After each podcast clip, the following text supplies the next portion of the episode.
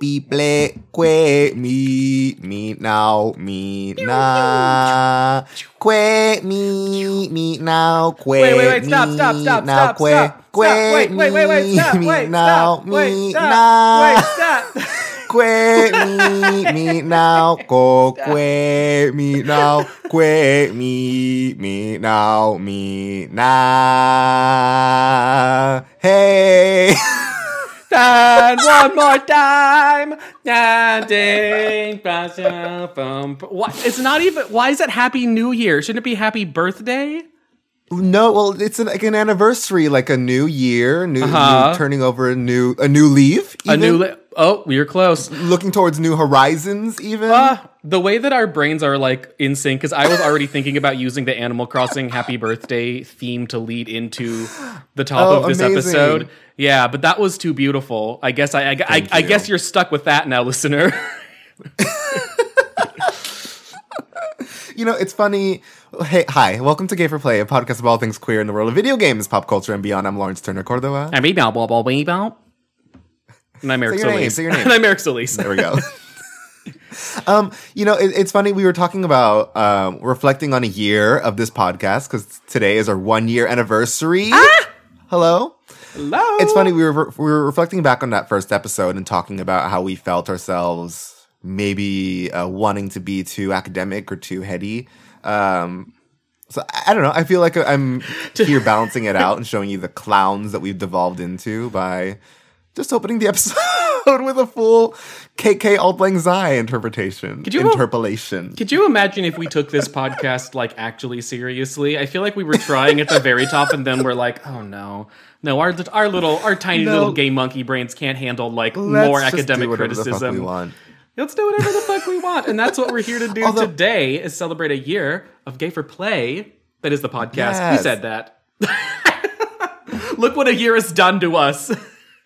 Look what a year's done. Hey, but can I just say, can I say, bestie, Mm-hmm. podcast co-host, my dear, uh, I'm feeling, you know, it's giving, it's giving thanks. It's Thanksgiving time. Hmm. Um, I'm very thankful that we've been doing this show for a year, and um, just thankful, thankful that we've come this far and are still doing this, and that our friendship is, I think, stronger than ever. I think Isn't so that beautiful? too.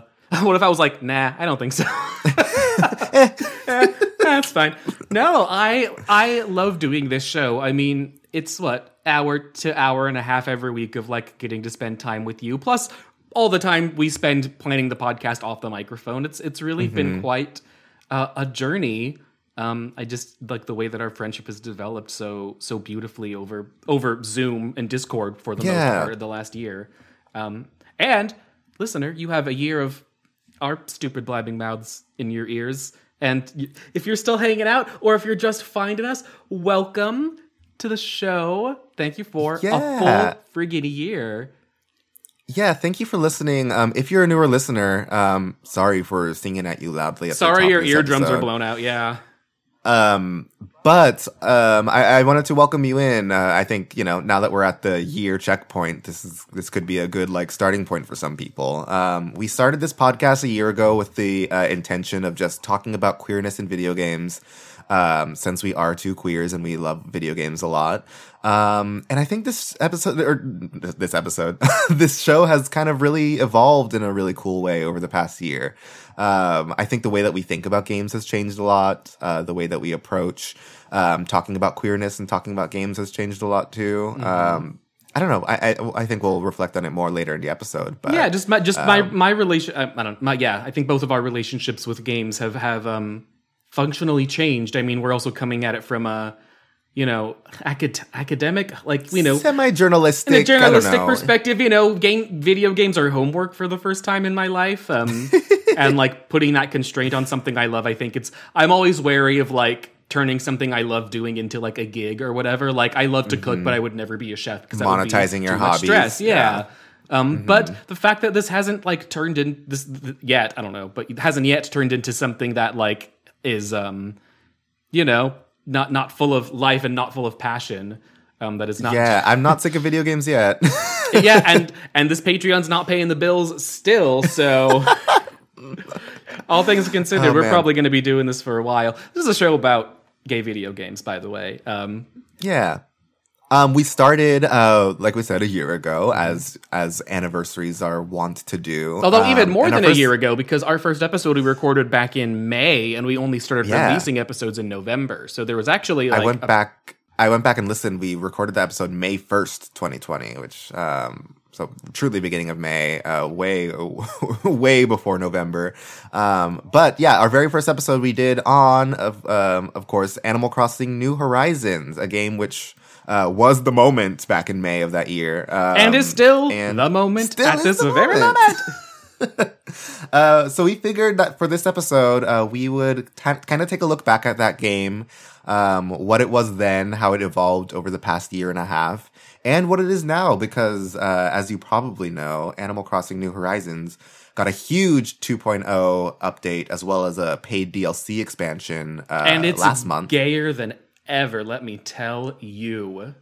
it's gayer than ever. It's bigger than ever. There's uh, more shit to do than ever, and it's also a great way to like maybe, um, you know, a lot of people fell off this game. Um, you know, that totally makes sense. We can't Not you though. to play games forever. Not me. uh, yeah, I truly played this game. Well, I, I fell off for a few months, but um, have pretty much consistently played it since release. Um, but I I think it's a good time for uh, players to um, dive back in if you're missing island life. Um, uh, I, I think it's a great time to jump back into this game. So we'll talk about what's new, how to dive back into that game, what's new and clear about the game, and all that stuff.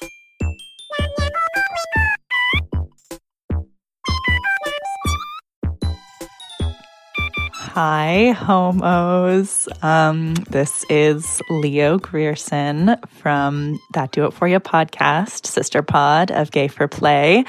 Um, also, iconic guest from the Stardew Valley episode. Can I call myself that? I don't think so.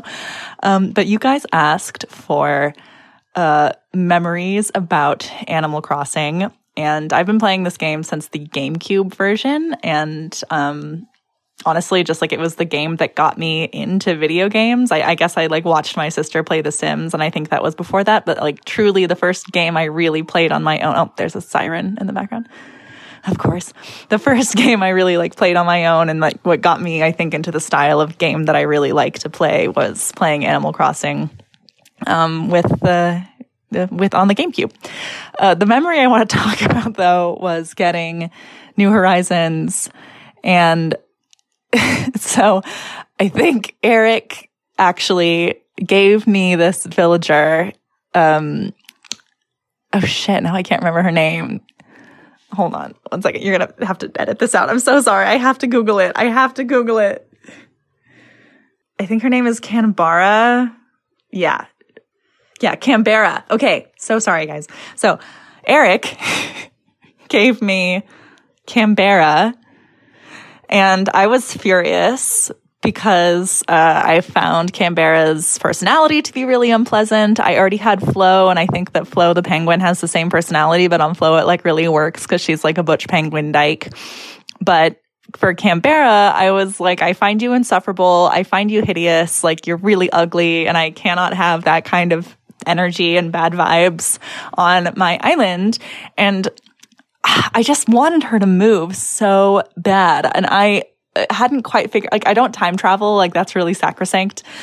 Um, I hope I'm using that word right. Um, it's a big no no. I don't do it. Um, so I couldn't just like time hop and like get her to move. So I kind of had to like wait and really suffer because she just wouldn't fucking move. And every time a little thought bubble appeared upon above her head, I'd be like, oh, this is this is it. This is this is the time. That it wasn't. She always just like had favors or things she wanted from me.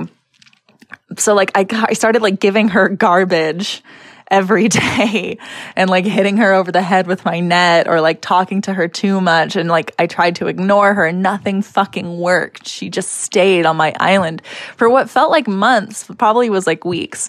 But she finally moved. But when I think about like fond memories about Animal Crossing, I guess this is like sad that it's like a hateful memory. But uh yeah, it was bullying the shit out of Canberra and um yeah, I actually have very little regrets about that. I uh, love you guys. Um, I love everything you do. I'm your podcast's biggest fan. And uh, talk to you soon. Bye.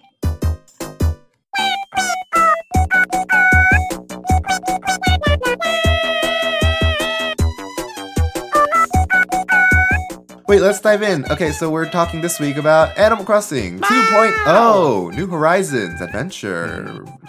I don't even know what music I'm going to use. I already used all the good music last time. Uh, maybe the like the oh right oh yeah because we have the Happy Home Paradise music. Oh my gosh. Uh, right off the bat, my, one of my favorite details is the. Uh, this is so minuscule, but you know how when you travel to the Happy Home Paradise Island, the the Dodo Airport theme was like just a little more like jazzy. It's got a Mhm. little It's kick like- in its step that wasn't there before. It feels like um they took that little jingle and made it worth twenty five dollars. I don't know about you. My twenty know? five dollars. Oh, mm, mm, Mhm. perfect. No, but like that's kind of what is um, you know, like the shine shining your furniture feature in the game. It feels like just a layer of polish has been uh, layered onto this game. Like they took an already like really great game and like gave it a little like fudge chocolate coating. Yeah. Um, yeah. So this uh, 2.0 update it added a ton of new content for uh, the original uh, onto the base Animal Crossing game, which itself has been really heavily expanded upon since its release in March of 2020 last year. Um, I don't want to. Here's the thing, too. I, I mentioned our original episode up top. Um, I don't want to retread too many points that we talked about in that original episode because I listened back to it and I was like, wait, this episode actually still kind of holds up, and I don't feel like it's like I, I was I was afraid that it would be like huge cringe to go Mhm. back and listen to a thing I did a year ago. I'm actually still pretty proud of it and think that we had some interesting points uh, to say there. Um, so uh, in it, we talked about the history of the Animal Crossing franchise, what led up to New Horizons. Of course, talked about um, uh, Miss Covina and how she affected um, how popular this game was at release when everyone was stuck in their homes. So uh, a lot of that, I don't want to retread that that ground, but I did want to kind of like briefly look at like Animal Crossing and how it has evolved over uh, the past year and a half. Um, so starting from, I guess, in May when we had recorded, at that point they had already released a couple of small updates, including the Earth Day update, which added Leaf, the sloth, who um, sells bushes and flowers. They added Red, who sells uh, paintings. Um, all like kind of returning features from old games. Uh, they later, the, I think the first big update was uh, in summer when they added diving into the game. Um, uh, they added Pascal and Gulliver uh, to NPCs that you could do things with.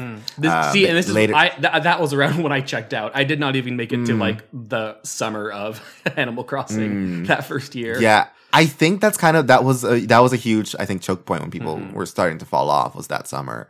Um, later they added like fireworks. Uh, later into summer, uh, in fall they added a huge uh, Halloween update. Um, uh, they added a Halloween event, new reactions, and then uh, in winter they added the Turkey Day update, which. Happy Turkey Day. We're back at it again at Krispy Kreme. Um, and, uh, Christmas stuff. Uh, yeah. And then all throughout, like, items, items, features, little quality of life, and bug fixes, and bugs, which um, allowed people to do some pretty creative stuff. Remember at one point there was a bug that let you like plant flowers on bricks, and it made it look like they were like flowers coming out of um, like growing through the cracks. A glitch, a Um, glitch, not like new bugs to catch that were added No, to the no, game. no, no, Sorry, no. I was I had my bread in a I was different. like, I was like, why do you look so confused? They're like, like bugs, bugs happen. but yeah, yeah, no, I was like, um, yeah, with the net, yeah, no. You can, I remember the, the tarantula hack. I remember I would like go to the Mhm. islands and like clear them out so I could catch tarantulas, but no. also, there were bugs in the game. yeah. Um, one of my favorite is people figured out how to like um, hang trees off the edge of a cliff um, a- and you know make it look like a little. I don't know A cute I, little I don't know if I know this thing. one that you're talking about. It got patched I, out, Well, but- yeah, well, I was going to say I know a lot. Of, didn't a lot of those get patched out with the 2.0 update, the big one that just happened? Yeah, I think throughout, like even when they were doing small updates, they would like patch out uh, bugs from before.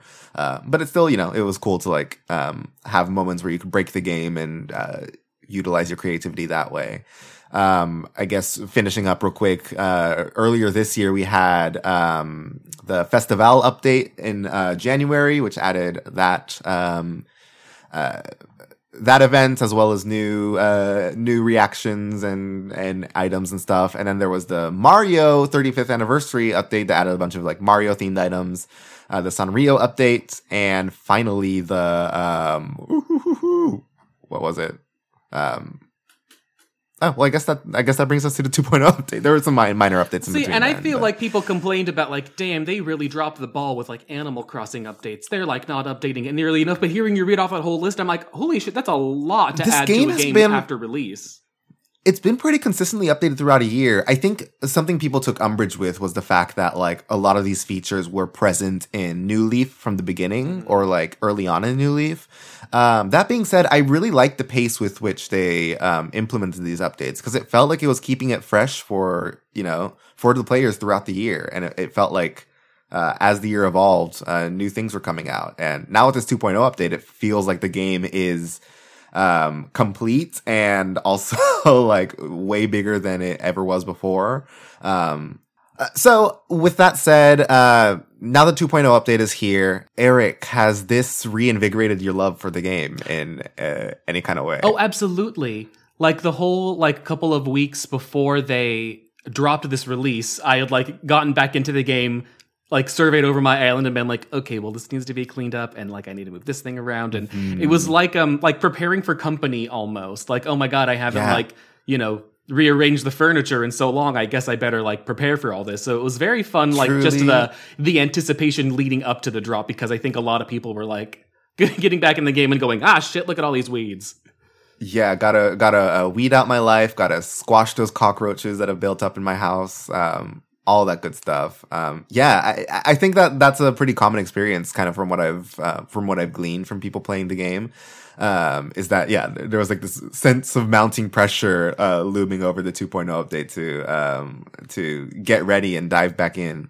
Um luckily i think that this so I wanted to talk about one thing uh, before we talk about like what's new in this 2.0 update and what's new and queer in this 2 update because that's what we're here to do or whatever.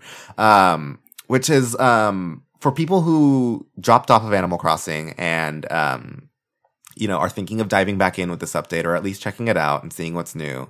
Uh, tips for like welcoming players back in. Like, uh, do you have any? Do you have any thoughts on the top of your head Um, of like yeah, how to I would welcome people back into New Horizons? Yeah, I would say uh, um, there's lots of new features in this update that I think alleviate um, like the pressure of coming back even more so than before. Um, like I know Mm-hmm. that there's a new feature that you can get from Leaf, the little um, garden sloth, that he you can just pay him to clear all the weeds off your island. I know a lot of people that was freak, major. freak out about the weeds. I also know that they Mhm. added um, the ordinances to the game. Um, those were a thing from Mhm. New Leaf, where you can like extend the hours of stores, but also one of them is like a beautification feature ordinance that will like keep weeds from growing as much and like will help flowers grow more.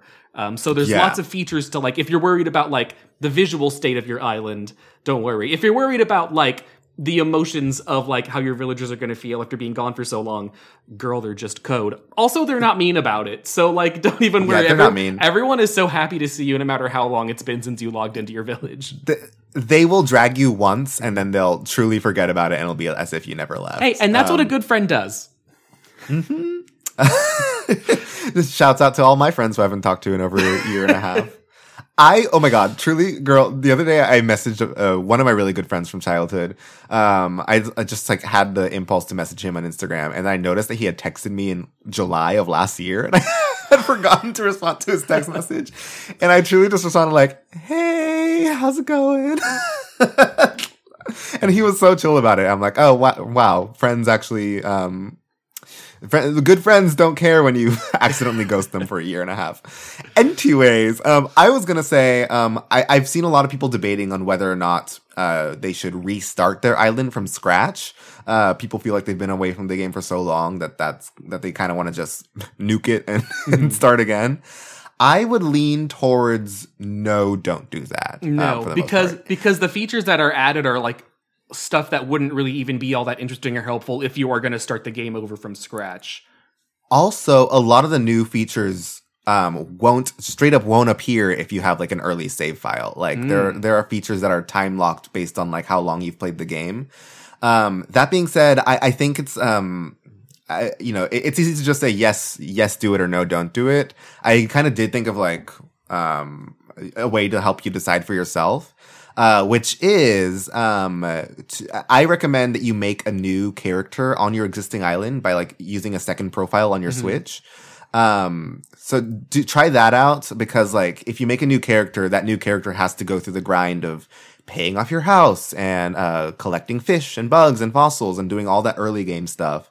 Uh, which you might find is kind of a chore, but like if you do it and you're like, oh yeah, I missed this. I missed the like early grind of like doing these early collectibles and these early tasks. Uh, then I think um, you know, th- if that's your if that's your gig and that's what you want to do, do that. But keep in mind too that you'd have to like play for like twenty to forty hours before you even unlock terraforming. Um, So uh, you know, there's that. Um, so I- it, it's a big choice. I would lean towards no. Don't do it. Depends on how emotionally invested. I, I find myself Yeah. like very like emotionally invested in my island that was like Mhm. just sort of naturally grew out of you know the release last year and I don't Yeah. know it's a it's such a weird special like not like a pandemic memory but like uh like like the garden that I grew when I was in my house last year Yeah. but virtual and so like to see it see it in the state it's in now and like be given the chance to like show it so much love again is is really um pleasing to me. Yeah, it's like picking up an old journal or Mm-hmm. uh or something. Like I I was going through old screenshots of like um you know, my early days of Animal Crossing and just seeing like it, it's really cool seeing like my island pretty uh pretty barren and naturalistic and being like, "Oh wow, now I have like a sprawling library in this in this spot or like, "Oh, I, I built something really cool here and then I tore it all down and I built something completely new." It's really cool to kind of see how your island is like a mandala that you've put so much work into and changed over the years. I think that's really neat. Um, and there's so much new stuff to put in it. Yeah. I mean, you were just saying, Ooh, I- like, if you love the collectible grind, like, this is a great time to get back in because I'm back to hitting, popping my balloons and, like, picking up my message in the bottles on the mm-hmm. beach because there's, you know, tons of new recipes and little furniture items. New items, new Yeah. recipes. So, like, my over little, my little- little daily tasks are back. Yay. no Dragon Ball Z, but there are over 9,000 new items in this game. Truly Now, over now, 9,000. are they counting all the different, like, color variations of the new items I don't think so. I think it's, I, I don't think it is. I think it's truly 9,000 new items plus all the different color variations too. I could be wrong, but that's, I, I think that's the T. Um, ooh, one last note I wanted to say as far as like getting back into the game if you've been away for a while. A new feature they added is this new, um, you know how they have all the apps on your little Nook phone? Uh, they added this app called Island Life 101, which like presents a bunch of like tips and like directions to, um, to either new players or returning players who maybe forgot you know what to do in this game um and it's nice you see little like tips on the little loading screens when you're like booting up the game for the first time or going into a I building. turned those off pretty quick though. Some of them were like push you the joystick to move. like some of them were very very basic things. I was like, okay, Isabelle, I got it. that being said like it's really it, it that is cool as like as as an accessibility thing because like you know there are people who come to this game because you know uh, it, it became a huge phenomenon maybe they don't play too many video games Or you And know, it's cool also to have remember these are games for kids. I mean, they're for everybody, but there are yeah. there is a large swath of you know most a large chunk of children playing these games who like for because it might be their very first, and so Mm-hmm. sweet, sweet little you know yeah accessibility option. AC is great about Yeah. all the accessibility it has. Um but yeah what what else is new in this 2.0 update that Ooh. has you excited Ooh, there's so much ooh. I love that there are gyroids again. Um, yes gyroids are queer culture hmm They're so uh, weird and squishy. they're just these little weird dudes, these little weird robot dudes that make noise. Um, they're, they've been a staple in the franchise since the original Animal Crossing and were largely absent from this game until they got re-implemented in, in this update. And I'm glad because they look so cool. There's one of them, I think it's, it's the Whistleoid that looks like, I'll say it, a little bong. And I'm so glad that my little, my little character has a bong to smoke out of now. hmm Um, yeah, and I love but- how I love how they like they're actually aesthetically pleasing now. If you go back and look at like the original Animal Crossing Yeah. GameCube gyroids, they look like monstrous. Yeah, my sister like uh, when I told her the gyroids are coming back, she was like, "Oh no, I hate them." And Yeah, I was the like, little- "No, look at them." And she was little like, little she's like, "Oh, yeah, actually cute." fire hydrants. No, um, I "No, they're cute." I really love the new designs of the gyroids. I uh, love the the the co-op on Harv's Island. Um, I don't know if Mm-hmm. you remember that Harv's Island is a thing you could do in the game. I completely forgot Yeah. about it the second it was introduced. Truly, kind of, it kind of faded into the background. Um, but now bit. he's got a little island for if you want to do capitalism, like which is literally what he said at one point in the game. Do you remember this? he does. Yeah, he has like a line about like, "Hey, that's capitalism, baby." Mm-hmm. Harv, if you don't remember, is this like groovy? Groovy is the best word to describe this Mm-hmm. this man. He's a little like beagle, I think, beagle or basset hound. Um, but yeah, he runs this little. He has this little island where you could go and like take photos in his cabin. Um, and yeah, he does. He expanded into this huge like co-op where you can get all the like, um, all the merchant villagers. Um, in one spot and like uh, buy special items from them. It's a- incredible for me. I think it is like my favorite addition, and also I think like the most like useful in a utilitarian sense. Um, Mhm. They also brought back our uh, our queen queer icon Katrina. The Uh, psychic. she, the psychic panther girl. She's so fierce. I love her so much. Um, she's also really useful too. Have you like looked into what her fortunes do? Um, she like helps you with your relationships to your villagers. She like will tell you the status and like how to you, how to repair them if they're not good. Right. There's that, and also like she'll be like, oh, like your fortune, your fortune with money will increase, and if you get that, then you're gonna get like larger sums of money from the Bell Rock. Oh. It's easier to find like gold nuggets, uh, which are really hard uh, currency to find in the game. Um, there's all these little stats and buffs um, and debuffs too if you get a bad fortune. Uh, that could. but those but those only apply. apply if you go to her. Those aren't just things that are true Yeah.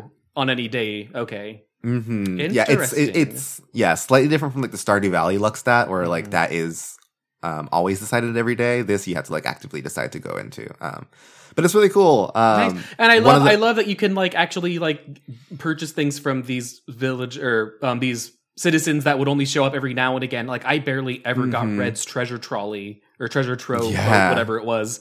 I barely ever got him to come to visit my island. So my, you know, art wing on my museum is like still so scant. I can see him every day now. And Mm-hmm. usually buy a new piece of art every day. So like I'm actually finally filling out that wing of my museum. Um, Mm-hmm. also, Reese and Cyrus, they were in the game, I know last summer because there was like a wedding summer update where you could like help them stage like wedding photos, which was, I- which until that moment I thought that they were like brother and sister. So apparently they're not. nope. They're, they're fucking. Um, but no, they're also back. You can now like take all of your furniture to, um, to Cyrus and to Cyrus. and have him customize it, like customize the colors because the colors have usually been random on what furnitures you can buy. yeah, which this is is so like useful. a hugely helpful feature. Yeah, because like for instance, let's say you got a diner stool and it was uh, red, but you really wanted to build a pink diner. You would just have to like wait until you happen to have a pink diner chair in your uh, in your Nook store, which only has like five pieces of furniture per day. Um, so it was like virtually impossible to find the one you wanted unless you traded with people online. Um, but yeah, now with Cyrus, you can like get any color of furniture you want, which I- I think the biggest the biggest thing in this 2.0 update, it truly feels like your creative options Are are, like, limitless. Are limitless. They they've added so much, which we'll dive into when we talk about the DLC in a minute. Um, I wanted to also talk about uh, Leaf on the Harvest Co-op because now, in addition to selling flowers and uh, little uh, bush starts, he also sells what's that? Carrots, tomatoes, potatoes. Because they added gag a cooking feature in this game, which I am I'm obsessed in with. love with this. I this is what I've it so wanted for so long. I want a cooking feature.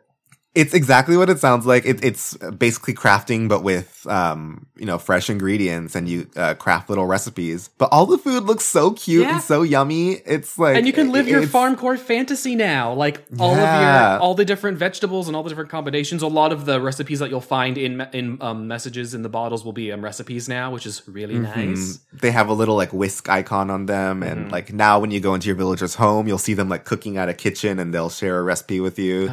Which is nice because it, I love like they used to just give you DIYs, but like you got to a certain point where every single DIY they would give you was a repeat, Mm-hmm. and um, it would just be stuffed with a bunch of extra DIYs. Uh, but yeah, I love the cooking feature in this game. Um, um, also i love else? I love a little health moment they added group stretching yes, have you done this I did it once. Uh, I yeah, I did it once, and i did it exactly um, once it's been guilting me ever since because I'm like, I should stretch with my villagers more often. Mm-hmm. Um, but yeah, that's really neat. You can take the little Joy Cons off, um, do like a little like morning stretches with your um with your villagers in the town plaza. It's real cute. Mm-hmm. Well, sweet. Um, Um, and, and that is and that is only the stuff Oh, that and was the roost. and the oh, and the roost. the Oh, and the roost. Well, well, well, because it didn't it didn't do much for me. Tbh. It's a coffee shop. It's cute. It's a coffee shop. I also um Brewster the pigeon uh runs it and he's a real cute, charming little gentleman guy. It's Mm-hmm. real sweet. Um But yeah, you, if you if you have amiibo cards for Animal Crossing, it's really cute because you can invite whoever you want to come to the coffee shop, and there are lots of really cool Easter eggs. A lot of like um throwback characters will show up. I know Mr. Resetti will come visit, um, who Mhm. hasn't like appeared in the game other than like in reference up until now. yeah. Um, so neat. I love all that, and that is just the stuff that was added for free to this update. But then there is the entire Happy Home Paradise DLC, which Oh adds a whole other swath of features that we haven't even talked about yet. But Lawrence, I know that you have been absolutely obsessed. with the Wait, yeah, it kind of took over my life. Um, Bobby Berk, you better watch your fucking back because um, there's a new head interior design, queer interior designer uh, in the building, and I use more colors than just blue and white. that that's the thing that like always kind of like like bothered me about Queer Eye. It's like Bobby would always just turn the Mitch's houses blue and white. Yeah, they look like, like a model to home from use, like the mid 2000s. That was like as generic as it was. But Sorry, Bobby Berk. I think you're you're you're an, you're an excellent interior designer. I guess And just um, change it up a little, girl. Maybe play some Happy Home Paradise and see uh, what options you are available to you. But yeah, um, Happy Home Paradise. It's a paid DLC expansion. We talked on the podcast before. If you have the like Nintendo um, online subscription um, expansion pass, then you get it for free or whatever. Um, anyways, uh, that's the thing. This is a paid DLC that adds a whole new suite of features. Um, it adds a island that you can go to and work at, uh, where you um, basically design island um, vacation homes for uh, for different Animal Crossing villagers, and each one wants something different, and um, uh, you just get to design their house and the exterior of their house, and you get a bunch of like new um new tools like uh, partition walls and pillars and counters Ooh, and ooh, lighting ooh. effects and, you can shine. so you much can stuff. shine the furniture. You can make it all Yeah. clean. you can polish the furniture, add like um, particle effects to uh, to different furniture items. Yeah, but and it's just so meditative and chill and yeah, great. and it's not just the the design aspect. It's sort of like this new little hub world that has been added to the game. That is just really um. The more you play, the more it grows. Like it grows like another sort of Mhm. town square type of area, which I really really love. That there's um, you know, this little archipelago now in New Horizons that is your island and Harv's Island and now the Happy Home Paradise Islands and all the different little Mhm. houses you can build for your villagers. It's it's a really neat little world that they've added. yeah, I wanted to say it, it, one thing that was really interesting to me about it was um, it was interesting that this idea or, or that this uh, DLC added in the idea of um, going to work. Which like, um, just like if you look at, it, it made me think like I don't know how intentional this was, but like it, the devs seem kind of like aware that like when this game released in March of 2020, a lot of a lot of people were unemployed. Like a lot of people were out of work. yeah, I'm almost glad this wasn't a thing at release because I would have felt like a lot worse about like not having a real you job. know but it's but it's interesting to, too that like i think the devs are kind of aware that like oh yeah like now with this 2.0 update like yes there's tons of new shit to do but like also like people's lives have changed since then and a lot of people are back to work so it's interesting how like there's this parallel of like now even your little villager can go to work just work. like you you know you know It- it's the sense of like escapism using like i don't know our actual real and circumstances that we're in you know at least you know for me it helps as a reason to actually like want to play the game every day again because it's yeah, Yeah. it's it's the little you know tasks on my island but also like you know the real responsibility of like being an Mhm. interior home designer on this island um which Yeah. is very funny because I was under the impression this entire game was like just one big long vacation, but now I'm like building like second vacation homes for all these villagers who are already like living on a vacation esque island. I think it's very funny. Yeah. I'm like, well, I guess we all just have an endless amount of bells. Capitalism on easy mode, baby. You gotta love Animal Crossing. Well, that's the thing too. That like um, uh, this job that you work at on this island, uh, they don't pay you in bells. They pay you in this new currency, Poki, which you Hmm. Can only Oh, spend. no. Sorry. Not the Animal Crossing NFTs. Tom Nook is on that on that uh, on that crypto game. Tom Nook would absolutely invest in crypto. Hmm. Unfortunately, unfortunately, I, I've been a Tom Nook defender on this podcast before, but um, I do think he, um, Timmy and Tommy probably taught him what. Yeah, no, Timmy and Tommy are the ones who are like doing like all, all the data mining. Um, Tom Nook is just like the, like the face of it, and also he vapes now. oh man, But no, you get paid in Um, Poki, which are I mean, I, bells are bells. Poki are what? What are Poki? Like this little chips? I don't know. Um, but it's a currency that you can only use on that island Mm-hmm. to uh, buy like new furniture. There's a bunch of like really cool new furniture, including ceiling furniture. We didn't talk about that. You can hang Oh little gosh, you can do chandeliers. from ceilings now. Oh my gosh! as this well as- whole episode is just us being like, "Ooh, now there's." Oh, I did you know that they could do? Yeah, this is very much just like repeating, like exactly what Uh-huh. There- you know everyone's been experiencing. a- but There's a meme I saw a long time ago that was like Animal Crossing players be like, "I'm so hyped, new chair just dropped." well, Froggy Chair is in the game, But it's true. It's, true. true. Mm-hmm. Literally, I've never, I've never been more excited about an asset in a video game before. yeah, um, yeah. For those of you who maybe aren't aware, um, a, a staple item in the game has been uh, this item called Froggy Chair, which is a little chair that looks like a frog. Uh, and they kind of stealth dropped it into um, into um, the announcement of this DLC uh, trailer, where they just happened to show someone shining some furniture, and then like you saw the froggy chair in the background, um, uh, which is really cool. It, it it shows that like Nintendo knew, like They knew. you know, They I- I knew what the that, you know, it queers shows- wanted. Yeah, and I, I think it shows that there's just this like awareness that Nintendo has about um about the community around this game. Um, mhm. um, even stuff like um, did we talk did we talk about Kapp'n and his mystery tour islands? No, we didn't. No, not yet. I was gonna bring that. up. Um, yeah, so he's a returning character as well. He's this um he's this uh, kappa that like takes you to these mystery islands uh, where you can um, get seasonal items and also dig up gyroids and um it, it's basically like the Nook Miles tours that have been in the base game, uh, but you can only go once a day, and he charges you Nook Miles for them, uh, which I thought was an interesting way to circumvent the um, Nook Miles tickets economy of this game, which is Buck Wild. oh, right. Which I can't. I don't even know how to begin to like deconstruct that. But like that is another wild thing that happened to this game. Yeah. Um, let let's table that. I think we're getting ahead of ourselves. Um, do you have any other thoughts about the DLC, the Happy Home Paradise stuff? Um, no, just that some of these villagers are freaks. Literally today, Lionel asked, well, he, you know, because you'll walk up to the villagers, they'll have little thought bubbles, and they'll be like, hmm, I would love a house, you know, that looked like a coffee shop or a house that's a garden. Today, Lionel on the beach literally went, I just love being surrounded by toilets. Yes, we need to talk about our little toilet freak because he's kind of Kind of a little toilet freak. I literally like had to build like a master bathroom house for Lionel, and like, and he was just happy as a clam in there.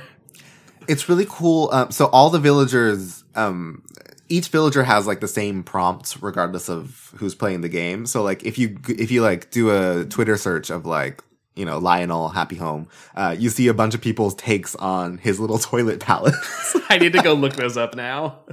yeah, some of them are really really good. Um, but yeah, it, it's it's so silly like um figuring out what these different villagers want and like how you can use your imagination. It's not to, like- terribly hard though, because they'll be very. It's like I want a house with flowers, and you're just like, okay, I'll put a shit ton of flowers in your house. Thanks, Yeah. I love it. but there's so much creativity. Like I, I don't fancy myself like a huge designer. Um, like I, I don't know, like that wasn't my hugest forte in, um, you know, when I started playing Animal Crossing. Um, but they make this uh, Happy Home Paradise um, design set like really accessible and like really.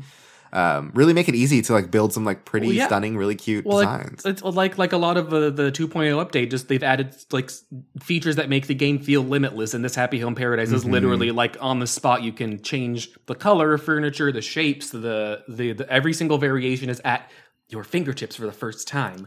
Um, Yeah. and it makes everything just feel so nice and cohesive. And I'm so glad that they made this DLC part of the game rather than a separate l- release because I know there was like a Happy Home Academy or something for the 3DS that was a separate game you had to buy, but that it's like mm-hmm. woven so neatly into the base game of Animal Crossing of okay, well this is a job, but it's also very much like kind of like a separate second game inside of the game Yeah. that is like as And- as huge as the original game seems to be up to this point. And what's neat too is as you make progress in the DLC, you can like bring those new features and new items onto uh, your home island and do that. Um, also, um, spoiler alert for anyone who doesn't want the end of the DLC spoiled for them. I don't want it Um, spoiled for me yet. Okay, well, I won't say anything, but I will just say that like um, finishing like I, once you do, I think it's like thirty houses that you have to do to uh, complete quote unquote complete the DLC. Although you can just keep playing it ad nauseum. Um, uh, that the, there's a final like um, reward you get for finishing it that makes changes the game a little bit for life on your home island um, and your villagers there. Uh, That's all I'll say. A zombie Um, plague. It's cool. Do they all turn into zombies?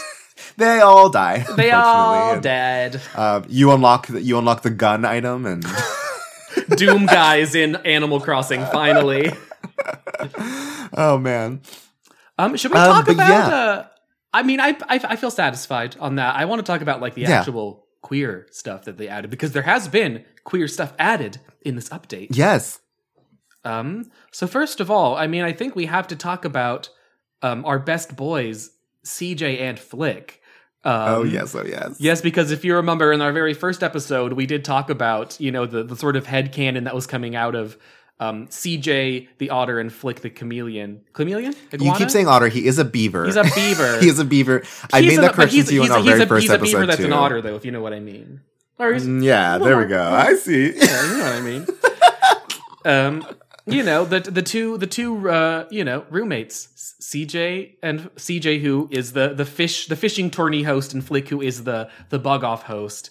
Um, You know, Mm-hmm. yeah we talked about how you know even early on um uh, people started um shipping these characters together because they do refer to each other as partners Mm-hmm. um a lot of people you know thought like well obviously they mean business partners but then us gays were like no they mean romantic sexual partners even intimacy. No, sex doesn't sex doesn't uh, exist in the Animal Crossing world. But No, but they- intimacy does. They're, they're intimate.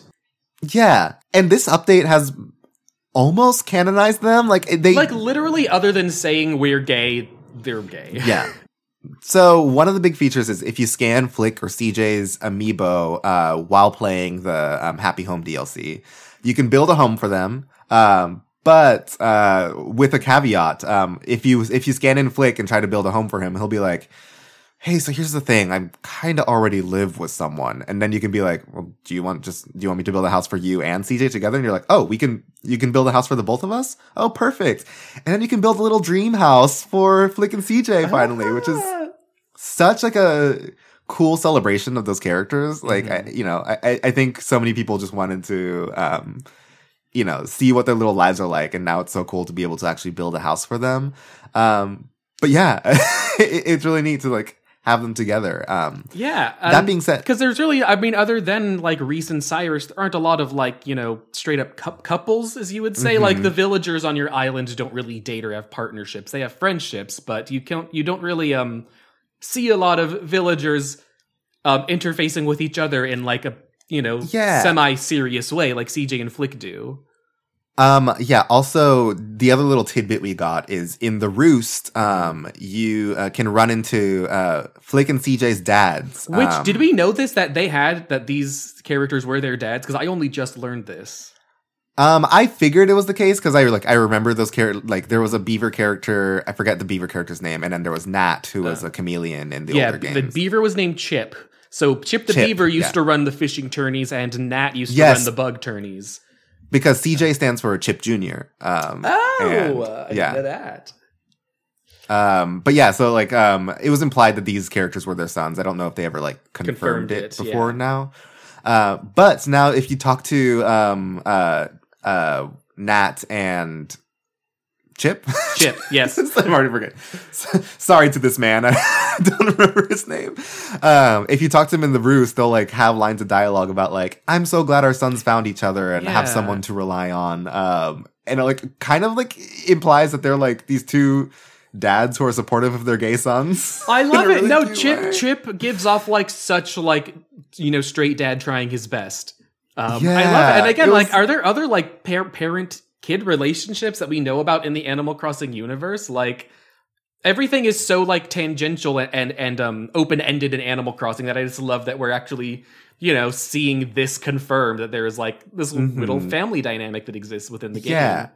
Um, Kapp'n has his family um, Mhm. that he can bring to the roost. There's uh, Daisy Mae and, uh, And her- and her Joan, grandmother, Joan right? who's her grandmother, I think. and we yeah. also, um, I also don't know if it was ever really confirmed before, but we you you can see in the roost that Brewster and uh, uh, uh, Blathers. uh, Blathers, that Brewster and Blathers like were friends in the past because there's a picture of them together on the wall in the roost. and they were friends. Oh, oh they were just, my God, they they were were roommates. Um, that's the other thing I wanted to talk about in this game. I got kind of queer vibes from them. I don't know about you, but like, um, so you, um, to unlock the roost and, uh, Brewster, um, Blathers kind of sends you on this quest. He's like, oh, this old pal of mine. Um, I've been searching for him for years and I've been wanting him to come back to, um, uh, to uh, pick up shop, and then you had to go to a mystery island and find uh, Brewster. Um, and there were just queer undertones to it that I thought were really like interesting. Well, yeah, because like, when you when you find Blathers, finally, he's like, uh, or no, when you find Brewster. Brewster, he's like, ah, Blathers. I haven't heard that name in years. yeah. Like it's a, it's a very like and then he's like, "Tell him I got his message." it's just so mysterious, and you're like, "Is there something about these two? They have a history." and and us with our gay little brains, we just love to like head canonize these characters of like, well, clearly like Brewster's like the quiet, like more pragmatic one. Um, Blathers is like the Mhm. more booky, a little more assertive one, maybe. Mhm. Yeah, it, I I think it's whenever we have these characters who are um, of the same gender and kind of have these like um, opposite personalities, but like are are close with each other. I think we fill in the blanks and kind of uh, Mhm. you know um, um, head uh, what it's called headcanon these characters Yeah. together, which I think is really neat. Which I And speaking think, of headcanon- which I don't think like you know. t- There's always like you know a, a vocal minority that's always like, why do we need to you know make these characters gay? It's just a game for kids. It's you know these it, we don't need to push this gay agenda uh, onto it. But in some ways, I'm like, it's almost better that it's not spoken. Like I, I Mm-hmm. if if Nintendo came out and like straight up said like, nah, like they're dating and there are very there are very first gay Nintendo couple, I'd be like, well, now you've kind of ruined it actually. Mm-hmm. Yeah, Um, yeah. because now because it would it would be like okay well now you're like using these characters to like platform a thing but you're still a corporation like the fact Yeah. that it is like so much a part of the community itself that like this relationship exists to us and only us like that almost validates it more than if it were a real thing does that if that makes I- any sense yeah.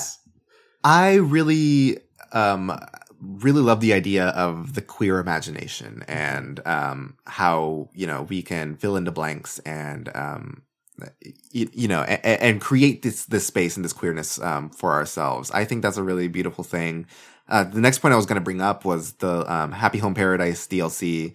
You get to a point where you can um, suggest roommates to um, to existing people who you've built houses for, and I thought that was a really cute way of like like oh yeah i've always liked these two villagers and in my head i've like i've thought that they were dating or thought that they would uh playing nice together. And now you playing can, a like- little matchmaker huh? Yeah and now you can like literally just use your imagination to like build a house for these uh for these villagers that you consider couples. And like like it, it's really cool how animal crossing has always been about like the only limit is your imagination um you know especially with this game which you know there's endless design possibilities i really love the idea that like you know our imagination can create the queerness in this game um Right.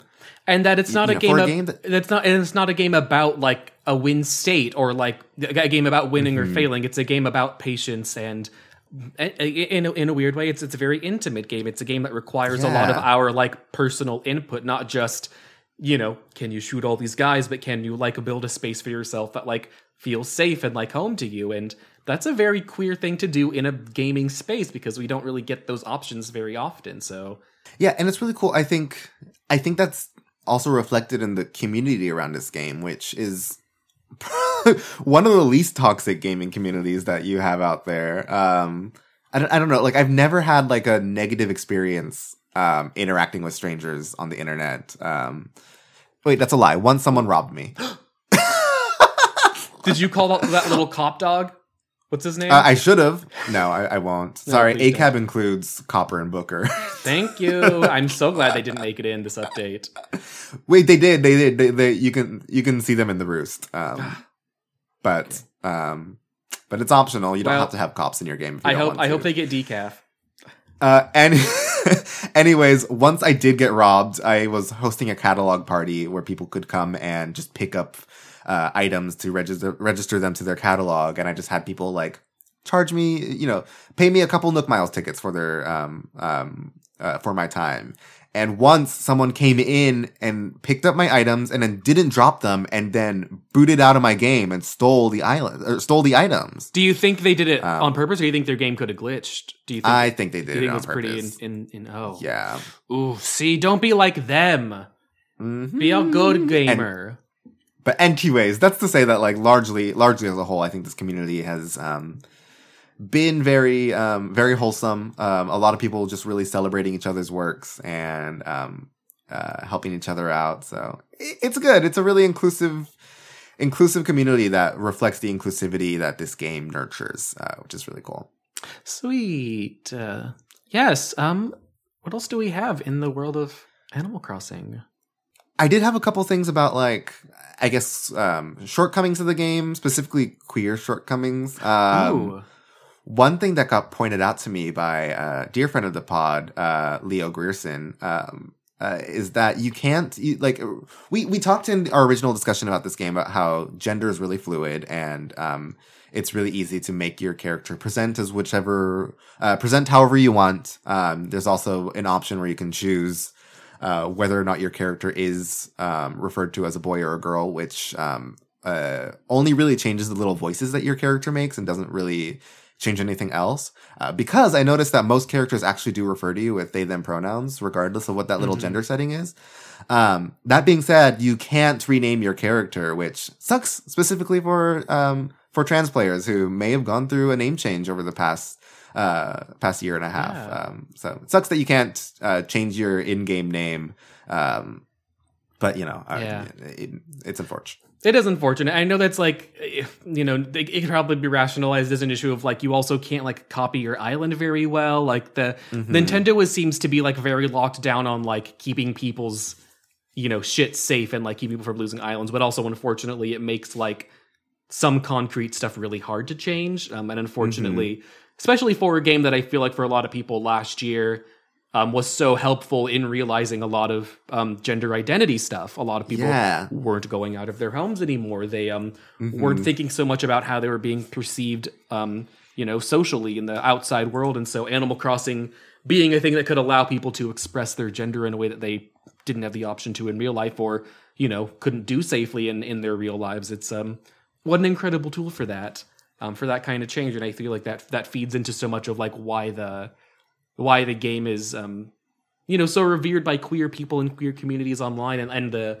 and the lack of toxicity in that community because it's um you know it's a game that helps people figure shit out whether or not it's like a, a layout for your bedroom or what your gender is Yeah.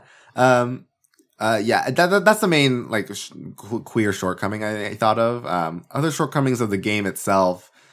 It's interesting. This update added a lot of quality of life features, but um, still other things uh, left left some other things out that it's like why? like you still can't uh, mass craft items. You still have to craft things. oh one that by one one. bothers me Yeah. Um, the other thing that annoys me too is um, uh, you have to talk uh, with Cyrus on Harv's Island.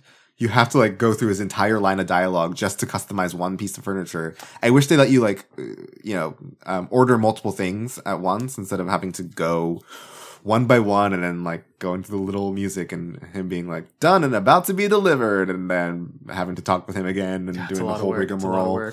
Um, Um, oh we didn't mention annoying. tortimer is back yes, Um, or he's as, not dead. or as he, or right now as he's going by acornimer because he's wearing an acorn mask. Cornimer. Yeah, I was it's fallen. sure. I was sure he was dead. I was I so was- sure yeah, that I- turtle was dead. I thought it was gone, long, long dead and gone. But no, he's still around. Yep. He, if you've played any of the original games, he was like the old mayor of the like first town you move into in the very Um, first Animal Crossing game. Yeah, um, And now he's like he's chilling around. Just if he's retired and like you know running a storage shed. Good for him. Hmm Good for him. Um, storage sheds, we should say too. Like now, you can like put these little sheds and access your home storage God. without Also, running all the way over to your house. Fucking game changer. lifesaver. Oh my gosh, it's great. Um, Yes. And you know what else? Uh, getting back into the game like actually inspired me like last week to like go to IKEA and like do some you know Nice. home home redecorating because I was like, oh, if I can do this in Animal Crossing, that gives me an idea for how I can shift around this stuff on my wall in my bedroom. I'm Mm-hmm. Yeah. like, oh, thanks Nintendo. I was saying, I said last week on the pod how like I wish moving furniture in uh, in real life was as easy as moving furniture in Animal Crossing because I wish I could just click a button and rotate my furniture ninety degrees or move it around.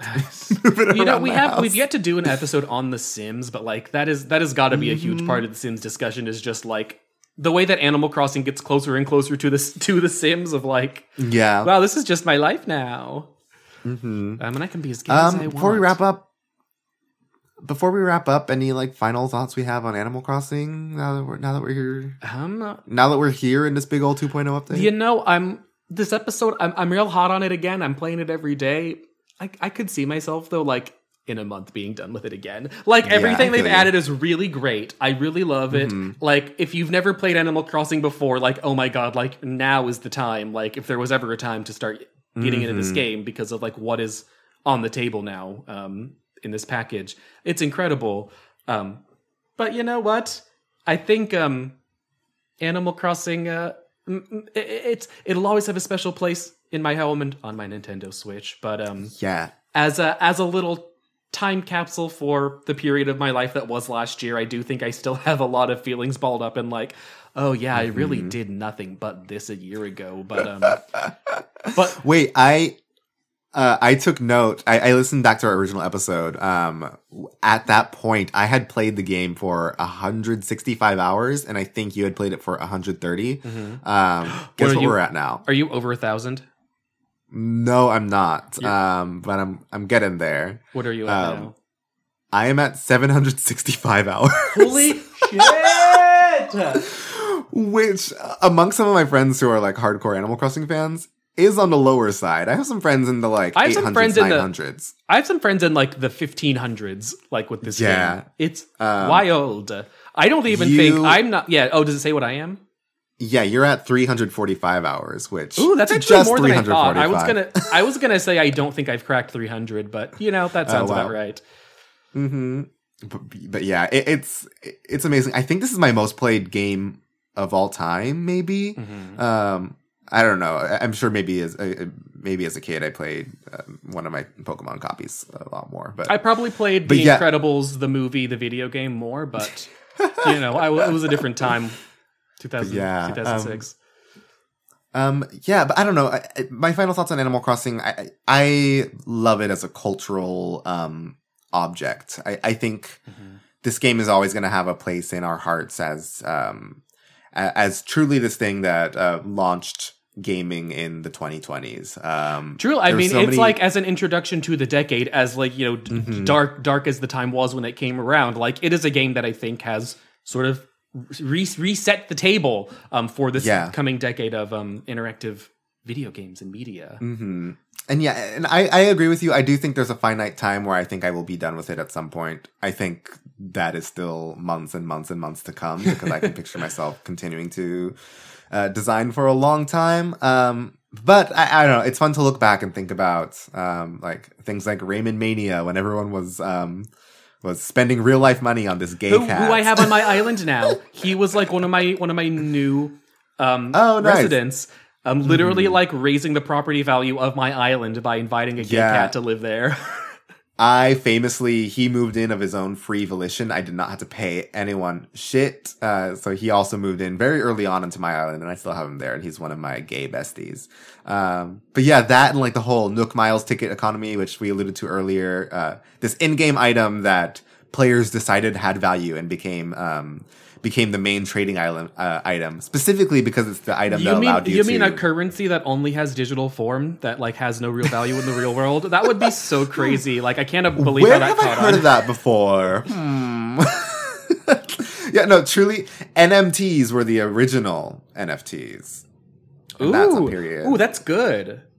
Ooh, that's a good Mm, one. Makes you think, huh? It does, it does. Um, but yeah, no, people like really um, got onto those Nook Miles tickets because like they were the main item that you use to like villager hunt, which is still a really popular thing that like streamers will do, where they like it's almost like gambling where you just like use this ticket to go to an island and get a random villager and you can then ask them to move in. So it's a it's a um, it's interesting the like way that so many little sub games have appeared within the macro game that is Animal Crossing, and I think that's really beautiful and cool. Well, yeah. well, it's very very meta in that way. Very much uh, mm-hmm. uh, the digital world replacing our physical world. There's it's yes, more than just a more than just a gardening simulator, more than just a talking to animal simulator. It's a whole new society. Mm-hmm. Ooh. Ooh. Ooh. Maybe one day we'll all we'll all be uh, living island life amongst our little anthropomorphic animals. What would you do if they came out with um an Animal Crossing VR update? I would live for it. Ooh, well, I, I, I remember Animal Crossing in VR. I, rem- I remember you figured out how to like stream the game like on a screen in VR, but not like full 360 yeah. VR. Mm-hmm. Also, the closest thing I got is this update added the like first person camera. Uh-huh. Uh, you can like take pictures in first person now and like walk around your island in first person. Um, and so like I got in VR, uh, hooked up like my capture card to my Switch, and like basically had a giant screen in front of me. Made it so that I almost looked like I was in the game, and then walked around in first person, and it was it was neat. I thought it was fun. It, it made me excited for the idea of one day being in a full little cartoon Animal Crossing world. Yeah, and you only Who spent knows? and you only spent 16 hours straight in there. yeah, catch me in 10 years I'll you know, if I'm in my late 30s and I'm spending hundreds of hours in in a virtual Animal Crossing, then something deeply deeply sad has happened. or something very good is happening in your life if that's like all you have time to do. T, that's T actually. Anyways, hey, Animal Crossing, it's a great game. Um, check it out if you um, if you played it for a long time and uh, fell off and have thought about diving back in, or if you've never played it before, get on in there. It's on yeah. Nintendo Switch. Um, should we take a break and come back and talk about what else we're gay for on our one year yeah. anniversary special? Let's talk about more. Let's just have, let's we'll be back with more gay for play in just a minute. bye bye.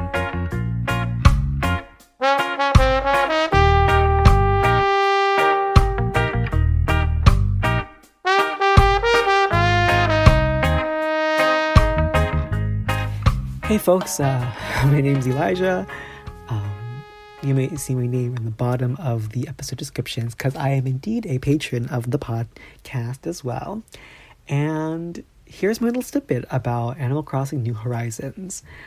So, uh, T is I actually bought this game for a guy that I liked at the time. It was the first quarter of university that went into remote learning.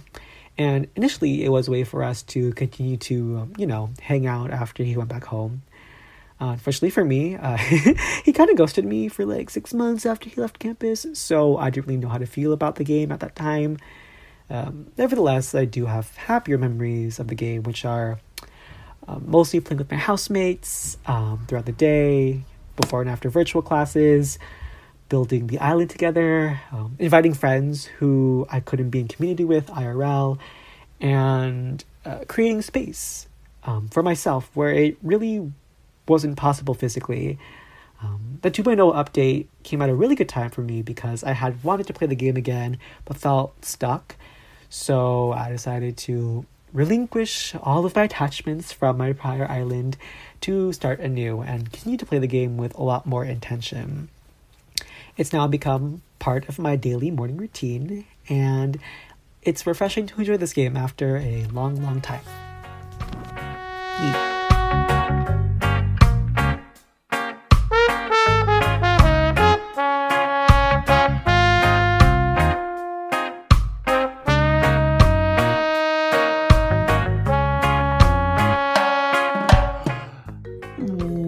And we are back with some more Gay for Play. Uh, as you probably heard through the episode, we got a couple of little snippets from some of you, dear listener. Dear listeners. Uh, well, specifically, specifically the ones who wrote it, not not you who's listening right now. I don't know who's listening.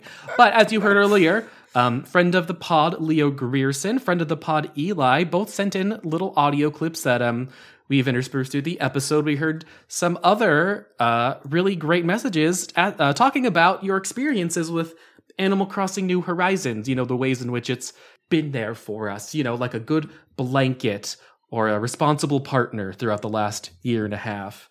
Yeah, Yeah. it was so nice to hear from our listeners. It was nice. Yeah. We also got this uh, lovely email from our dear friend Devin, friend of the pod, uh, that I wanted to read. Uh, they said on ACNH, I've always loved the idea of ACNH more than playing it. The piece, the routine, the customization of the villagers, the customization and the villagers, of course. I started off strong and then fell off the wagon quickly. Well, girl, time to pick it back up, methinks.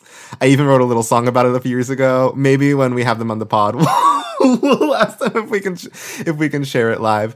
Um, and then they say, uh, "Very happy about the updates. ACNH makes me think about the life I was building at the time I got it, and much like restarting in the game, sometimes you have to do that IRL too. It's been a tough year. Be kind to yourselves. Thanks for the laughs, entertainment, and connection. Thank you, Devin. Thank you, Devin. And what a great point. Um, you know that a lot of last year felt like our planned lives imploding. Animal Crossing was like the structure that we that we so desperately needed. Um, and I mean, yeah, me I said that it earlier, is like- okay to just start over sometimes. Yeah, like I said, Animal Crossing is a is giving virtual mandala teas. Mm-hmm. Um, erase it all and start again, or don't- don't. Know Maybe just keep building on it. Yeah. um, sweet. Well, thank you so much, listeners. Um, if you do have other Animal Crossing memories you'd love to share, you can always email them to us at Yeah, gayforplaypodcast us at gmail.com. Um, you can find us online uh, at inst- on Instagram and Twitter at gayforplaypod. We'll talk about that again Hey, at the end, though. yeah, we're not done. We're, not, not done. done. We're not we still have more done. We're podcasts for done you. Um, hey, before we talk about what else we're gay for, our segment where we talk about what else we've been consuming. It's a very Um, self-explanatory segment. Yeah, um, I wanted to ask like we kind of talked about it at the top of, at the top of the episode, but like how has our relationship uh, with queerness in video games changed over the past year that we've been doing this show? And how do you think it's gonna, I don't know, continue to evolve? Have any thoughts? Ooh, I do. I have I have lots of thoughts. Um, let me go back to my thoughts that I had typed in a document. Yeah, you know, I've been um consuming video games for most of my life. Um hmm and just to to see the way just in the last year like my my relationship to it changing you know uh, i wouldn't say drastically i wouldn't say that i'm like dr- I, I drastically like think about games differently now but um that i approach them from a place of um a, a lot more patience and a lot more thought and i'm a lot more interested in like the nuance of gaming i think it's really easy Mhm. to um take for granted the things that end up in video games you know but we forget that these are you know ma- these massive pieces of art that take hundreds and hundreds of people sometimes to develop Mhm. or only take one or two people and then um, in those instances it's amazing to think that video games can be made by such a small team of humans um, so i would say like the, the human aspect of video games finding the um, the queerness in things that aren't even necessarily queer. I think we talk about that a lot. Like things don't have to be quote unquote gay to be gay. Um, And video games have such an interesting approach to um putting people in in you know the shoes of queer people. Um, yeah, do you, does that make sense? Yeah. Um, yeah, I really like what you said about the human aspect of video games because I think that's probably the biggest um, change in my mindset. Even like I think it started even before we started making this podcast, but has really kind of reached a head once I started talking about video games critically on this podcast for the past year. Is it's really easy to um, forget that games are made by people. I think you know, as kids, I always just thought that they were you know these magical little portals to these worlds that always existed and like you know um it- it- you know now when i look back at games i'm like oh yeah these were all ideas that were created by developers and so much went into the creation of a game and Um, and so little is there by accident. I think that's Yeah. something that ends up being very true of other mediums like animation, where you know nothing nothing is ever put in a game by mistake. It has computers and glitches, but like every everything has a purpose. Like things things have Mm-hmm. intent behind them, and understanding like the the uh, the, the the the artist the artistic intent and the value that can have um, outside of Yeah. just what you're experiencing in the moment, but how you relate what you experience back to other people. You know, video games Yeah. are very social in that way. yeah I, I, I think having that like cognizance like really helps me connect to games on a deeper level. Like I, I think I'm, um, it's it's funny. Sometimes I feel like I am not as emotionally connected to games as I used to be, but then I think ultimately just because I I consume so many of them that like sometimes they all bleed together into one. But then you know I'll, I'll, play a game and that like really opens my eyes or changes my perspective in a major way, and it reminds me of the magic of this medium yeah. and why I love art and storytelling and um in this medium. Um, so yeah. It, it's really cool.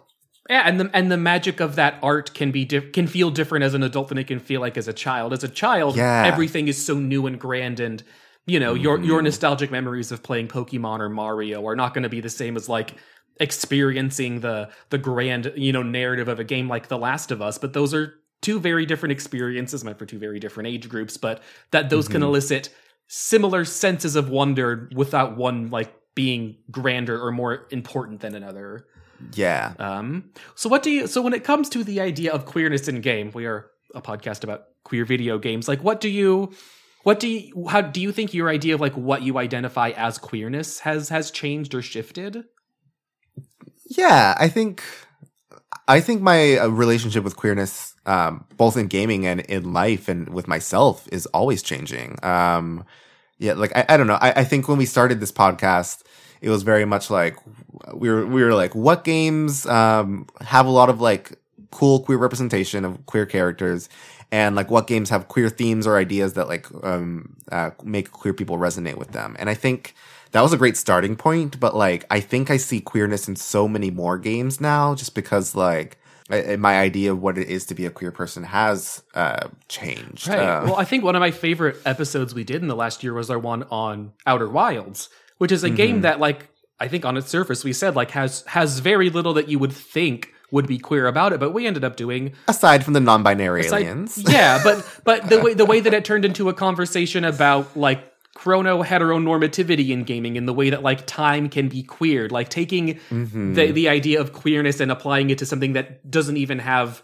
you know a, a person or a character tethering that queerness to it. Um, um, I've been reading a lot of um, Dr. Bo Ruberg's The Queer Games Avant Garde, where um, they interview several creators um, throughout the industry who are working on um, smaller indie queer titles or you know working in larger facets in the gaming world.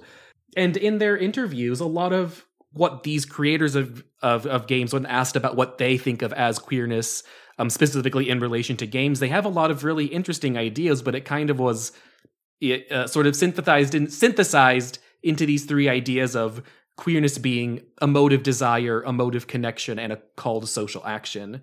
Um, mm. Um, and I feel like in a lot of ways we've sort of taken on a lot of those same aspects in, in our discussions, not just talking about queerness as what is the, the gender that you find yourself attracted to, but how does queerness relate to the way that you interact with other people and how does yeah. queerness relate to your upbringing and the ways um, in which you identified then and the ways in which you identified now when those things don't even at least in video games, don't always have to come back to a concrete idea of this is my sexual orientation or this is my gender yeah. identity. Um, it can be defined in so many other ways in such a um, um, nondescript, uh, uh, um, ephemeral, ethereal way that it's harder on in, in mediums like film or TV. Yeah, I, I think for me, queerness is like a way of moving about the world and a way of looking at the world. Like I think you know, just by virtue of the person that I am, I look at everything through a queer lens. You know, I, I, um, uh, everything that I do, it's like, I don't know. I, I, I don't have any like concrete examples of how I do it, but it's like I don't know. Everything I look at, I um, I look at through the lens of like how is this um, uh, you, you know, queer. The etymology of it is like uh, different or weird, and I I think that like um, it, it's interesting that we use that word to um um, to describe this uh, big old idea of yeah, being. because it, it, it can be so hard to define to make a queer space in your real world, and yet video games offer like more access to que- quote unquote queer spaces than any yeah. other medium can because of the ways in which gaming can connect people. And I guess to tie it to tie it into what I was gonna uh, to what my ultimate point was gonna be, it's that like I, I think now looking at games, I like the main thing when I think of like what's queer about this game, I think about like what's odd or what's different or what's special about mm-hmm. this game and how does it um and how does it how does that have something impactful to say um you know through these like modes these um modes of queerness that you were describing Yeah, Like, whether it be through like the actions you're taking in the game, or um, you know whether or not you're trying to win or lose something, or even something like the graphics being distorted or chunky, or um, Mm-hmm. you know looking in quotes bad, but like that can be an act of defiance and an act of Yeah. going against the norm of like video games having to be something that follows a strict you know set of uh, paths or a strict set of like visual ideas. Yeah ooh that makes me think about like Oh. games i'm currently playing like Inscryption which we've mentioned before ooh Maybe like, we'll have to do a whole episode on it some. Maybe we'll do a whole episode on it soon, but like, yeah, yeah I, I don't know. It, it's cool because when you like look at it through that lens, like it just opens up so many more possibilities, which is nice because we're gonna keep cranking out these podcast episodes. So it'll be, it's Oh, nice to, we were that we're, you know, it, it's nice to be expanding our definitions of what queerness is as we continue to do the show. So Mm-hmm. As the monster Yeah. Mm-hmm. continues to grow and consume, we'll be right here feeding it, baby.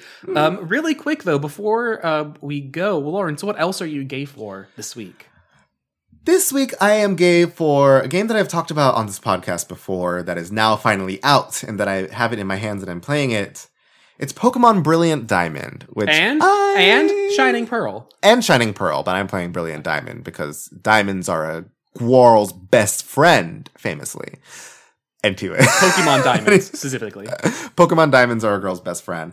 Um, as I've said before, Diamond and Pearl, these are were were and are my favorite entries in the Pokemon franchise. Um, that being said, I'm kind of conflicted on these remakes, which I kind of expected. Like I kind of expected it to be. I will say, I, overall, I am enjoying it. I'm having fun. Um, it's it's Pokemon. It's certainly Pokemon Diamond and Pearl. Um, the thing about it is these are like one to one faithful remakes of the DS games on Nintendo Switch. How one to one are they?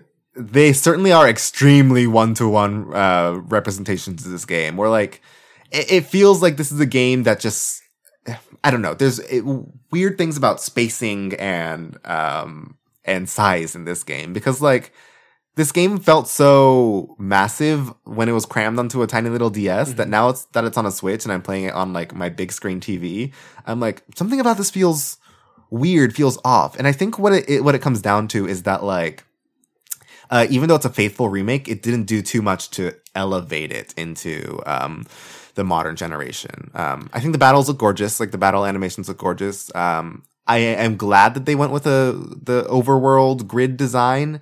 That being said, it just doesn't feel full. Well, like because something's they've, just they've kept like this little chibi design for the characters. They almost kind of look like little like Funko Pops, but Mm-hmm. yeah. but, but from above it makes sense. But then I've seen clips of like when they go into cutscenes, like they don't look that great once you're up close and you see the thing, size yeah. of them.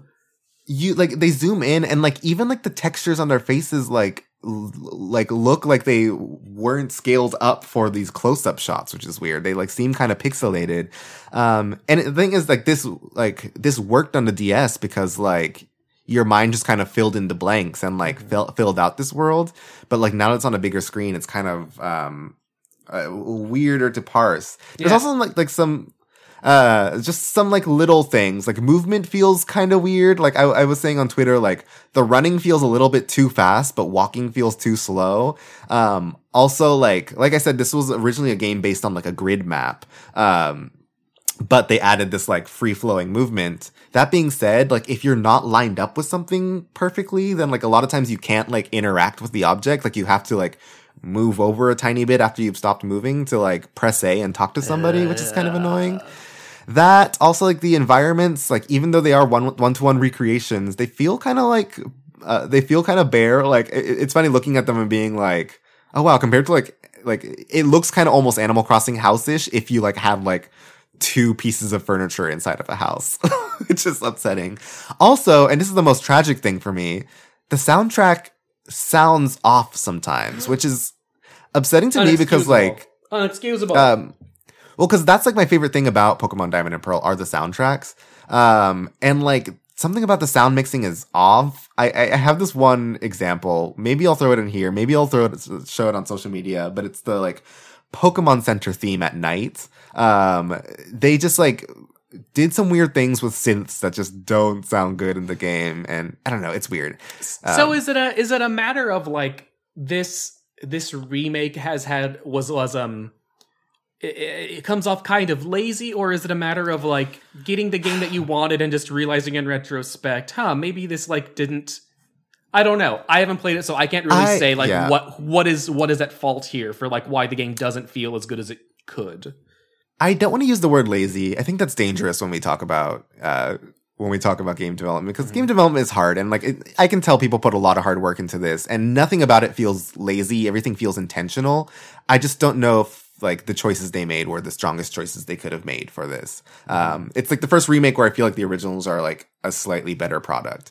Um, that being said, though, like I think it is still a good Pokemon game, and like I don't know. I think I'm reanalyzing like my relationship with the Pokemon franchise franchise, and realizing that ultimately, like, it is a series for kids. uh, and that being said, like, like, like it is very like kids first RPG, and like it's still a very like um basic JRPG. Um, and like putting myself in the shoes of like a kid playing this game for the first time, like I would have a blast with this. I think it's an excellent Pokemon game. Um, and like it's still really cute, really inviting. Um, I will say too, like it is sometimes still challenging. Like I had a couple of the gym leaders like almost beat my ass. beat yeah my well ass fam- in a major famously. I, i've heard the pokemon games the newer ones have gotten like too easy does this like Yeah. rack up the difficulty back to like where they used to be yeah yeah the like it truly is an original in that like it keeps the like um it keeps the challenge of this of the original games um and i was like oh i can't just coast through this like i could with sword and shield um so they're good pokemon games they're not excellent pokemon games and it makes me sad because i think that this series could be better and could have evolved more but um i'm happy i, I i'm happy with what i have i just wish it could have been better Um, does it make you more um, excited for Pokemon Arceus or more hesitant for Pokemon Arceus? I think it makes me more excited. I still, I'm worried. I, it, it's just the hype factor of that game that worries me. It's like I want people to temper their expectations here. Um, so yeah, It's not going to be Breath of the Wild. yeah. I fear it won't be, and people think it's going to be. But anyway, we'll see. We'll see. Um, but yeah, that's that. Hey Eric, what else are you gay for this week? oh my gosh! Well, coincidentally, I'm also going to be talking about a um, remaster slash remake of a of a classic game from the mid 2000s, one that was also very important and very formative to me personally in my video gaming career. In Um, your career, I'm. Do you know what I'm talking about? I'm talking about SpongeBob Battle for Bikini Bottom rehydrated. oh work. um, so if you don't know, there was this game. Uh, I think it was 2004 called SpongeBob SquarePants Battle for Bikini Bottom. Basically, the SpongeBob video game. Um, at least when I think back to like the many many games that were based on SpongeBob SquarePants, this was the game for me. Did you ever play this original originally, Lawrence? I can't. Like, I think I kind of have a what's it called? A Berenstein Bears. Oh, Mandela effect. Uh huh. With it, where I can't remember if I played this game or not. I feel like I did, but it may have been a different SpongeBob game. Uh, well, you know, it's uh, a SpongeBob video game. It's a bunch of robots have taken over because mean old Plankton built an army of robots to get the Krabby Patty formula, and you, as SpongeBob, must visit the various boroughs and district of Bikini Bottom, all the iconic sets from the show.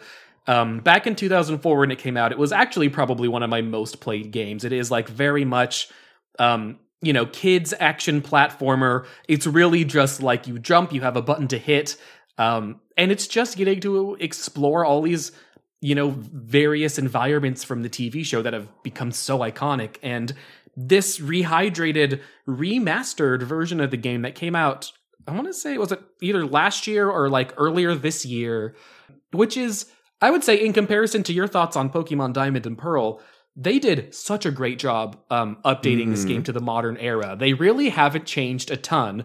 You know, I haven't played this game in probably 10 years, and yet as soon as I started, I like remember the layouts of the levels exactly. I know where, I remember where the hidden stuff are, like how to get the secrets. Um, but with, you know, 15 plus years of like graphical fidelity updates, you know, this, I would say the game now like better emulates the art style of the show than it did back on the original GameCube and PlayStation 2 consoles. Um, you know, the cutscenes, the characters are so much more expressive. Um, the music sounds like just as good as it did before. Um, and I'm really loving this like revisit. You know, I think there's been a lot of talk lately, especially with like the Grand Theft Auto remaster that just came out about like mm-hmm. companies who can like Shoddy remasters. shoddy Yeah. remasters like really take like the low road when it comes to like preserving these games but this is i for, for my for my money's worth a really incredible preservation of like what i think is like a pretty iconic game not just like in the spongebob you know world of of video games but in just like the video game world of video games i'm i'm loving every minute video of this. game world of Yeah. video games. you know yeah the video game world of video games where i live and spend my um waking and breathing moments at all times That's Um, dope. I'm so, glad. yeah. That, I'm, I'm glad that like it's not all. It's not all um, rough waters in the world of um, Mhm. video game remakes. Very month. smooth waters in Bikini Bottom. Yes, I love dope. the sponge. I love him. Work. Well, that Hey. marks one year of Gay for Play. One whole year of us doing this dang thing. Can you believe? I uh, truly know. yeah, I, it, it's wild. We were, we were saying last week we did we didn't think we'd we'd get this far, but hey, lo and behold, nevertheless we persisted. Mm-hmm. um, hey, thank y'all for listening. Whether this is your first episode or your Or your last. first forty second, or yeah, or your last, you're like I can't do any more of this. Um, we thank you for coming with us on this journey and whatever whatever way you have. Um, really, really means the world, and we're excited to um just continue to keep growing this show. Uh, and we just have make next year even gayer than this one. Mhm. Now that we started, We we can't stop. yeah, yeah. It it- it only gets more yas from here. um, yeah, I don't know. Like, I think we have some exciting ideas for guests um, next year, um, and for the rest of this year. I think we're gonna start heading into game of the year stuff pretty soon. I'm excited. Mm, Making Um, a list, checking it twice. Mm-hmm. Gonna find out who's um, What's who's nicer poggers, than nice? Who's poggers and nice. Yeah, and very exciting things in our future for Gay for Play. Don't worry, listener. We are going to play Life is Strange eventually. At some point. At some point. Oh, Truly, man. I mean, Um, I, I, because I thought when we started this show, oh my god, we're gonna run out of stuff to talk about so fast. And yet, looking at like our list of untalked about games, I'm like, oh fuck, when are we gonna get Oh to fuck! that? Still need to play that. We still need to yes. play that. Mhm. Um, and we if still you haven't have talked about what, we still haven't talked about the Pink Man Kirby and his his magical gay powers. I don't know that. I'll ever be ready for that. Mm, you better prepare because I'm I'm a Kirby stan in this house. What would happen if Kirby sucked up you? Like, what would the power be that he absorbs?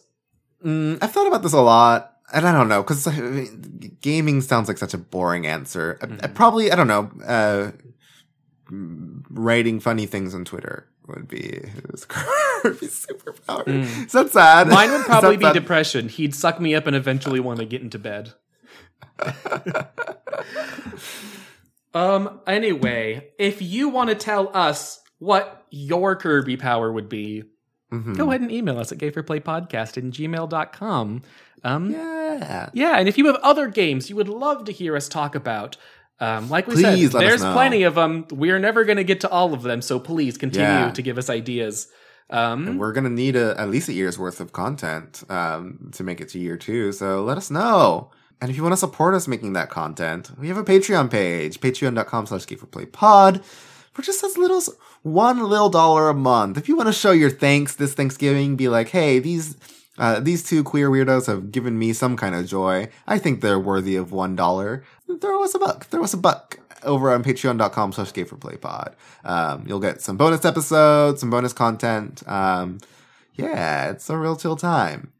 Yes, and uh, as always, if you want to find me online, you can go to Eric of the Sun.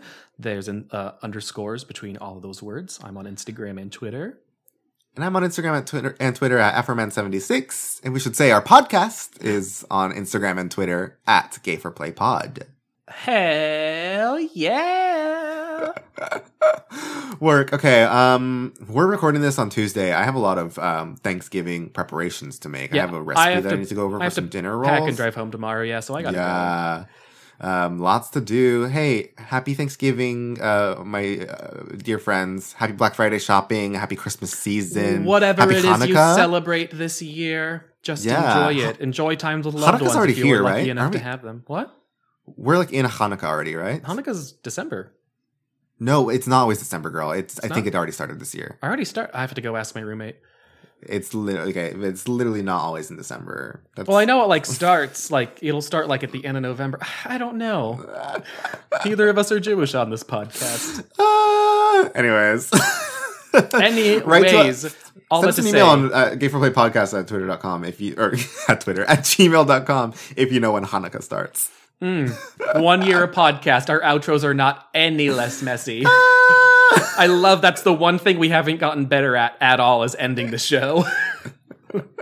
Nope, haven't figured it out yet. nope. Truly, no, no one's quite cracked the code. No one knows how to do it. Um, anyway, I think the answer. I think the answer is to never end the podcast and to keep Yeah, just never end. Just keep it going. The Keep it rocking, content never rolling. ends. uh, but this Okay, one's about gotta go. end. Yeah, goodbye. It's Love you. right. Bye. Love you, lots. Bye. Thank you so much for listening to Gay for Play. Our theme music is by Connor Marsh and our show art is by Nick Adams. If you've got some extra bells you'd like to hand us, you can check the episode description for a link to our Patreon, socials, and other ways to support the show. And until next time, thank you again for making one year of this show possible. Now go enjoy island life. Catch some fish, catch some bugs, get a job, pay off that house loan.